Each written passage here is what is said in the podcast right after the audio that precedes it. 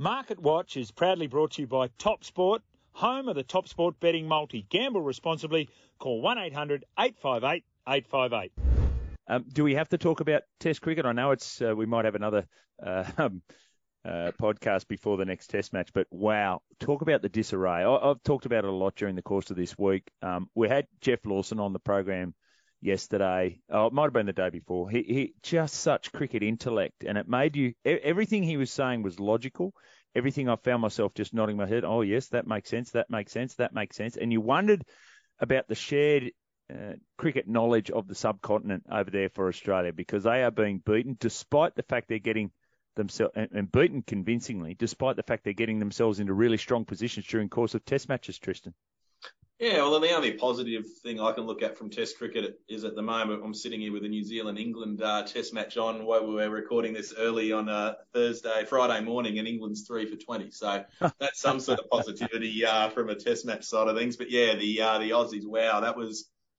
In, in my view, that was a much more disappointing effort than what we saw uh, in, in, the first test. Um, and, and the reason being is that we were just completely and utterly outplayed in, in, in the first test. But we had our chances to win that game. We had the chances to, to turn the screws on two separate occasions, both when we had India seven down and still a fair way off the lead. And then secondly, when, uh, when, you know, we were one for, I think 60 at stumps there and, yeah. and we were really building into a dominant position. But, um, just lapses, our lapses in, in each one of those days are just, you know, horrible. And, and, and I think that just shows like, you know, to come out and play some of the shots that some of the batsmen were playing, reverse sweeps, you know, very, very early in innings and these sort of things. It just, it just didn't look like a team that was prepared to, to go out there and, and win in the subcontinent. And, and it's a concern. And, and, you know, now we've got players flying home. We've got injuries. You know, it's just making the task a hell of a lot tougher. And, um, you know, I was, I was so excited for this series. I, I thought we've been a very, very good red ball side for the last while, and this was going to be a true test. And unfortunately, we failed miserably. I, you know, I, I questioned last week, Jimmy, about where's the attitude? It just looks really crook to me. And I understand that there's some issues and, and, and some lapses and alike, but gee, they just don't seem cohesive. I don't know that everybody's on the same page. Um, and, and some of the, some of the crumbling collapses back to back just look so, so poor. Um, I was, I thought some of McDonald's, um, press snippets was a bit embarrassing. Um, he looks a bit at sea it's just been an absolute mess. And uh, I tell you that this Ashes tour um, later in the year and match up against the English um, is not going to be a walk in the park at all. That is going to be a significant test. Two really significant things coming out of the coaching staff, and, and, and this is what happens when you, you you lose eight for 28 in a dressing shed, right? And, and, and players get out.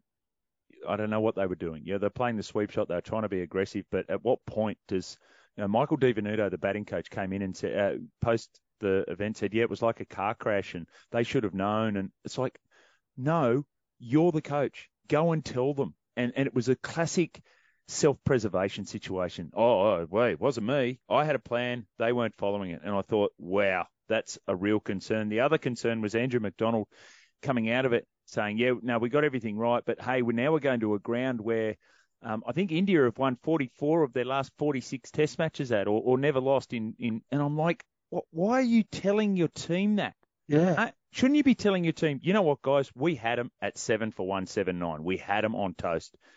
So let's get them there again. Um, Australia's won both tosses. It could have been much worse. It, it could have been much worse. So um, they are in real trouble. Jimmy, um, could you imagine a Wayne Bennett or a Bellamy or a, or a ever, Trent Robinson ever, ever taking ever. that sort of approach? Gosh. A- any coach in any league that tells your team what you can't do, like wow. it, it's just extraordinary. And I think, you know, I, I said it during the week. Now's the time. You know, people talk about Andrew McDonald and whether he's a strong coach and whether he, he's there as a lackey for the players. Well, now's a chance to say, you know what, guys, you've had it your way. Now do it my way.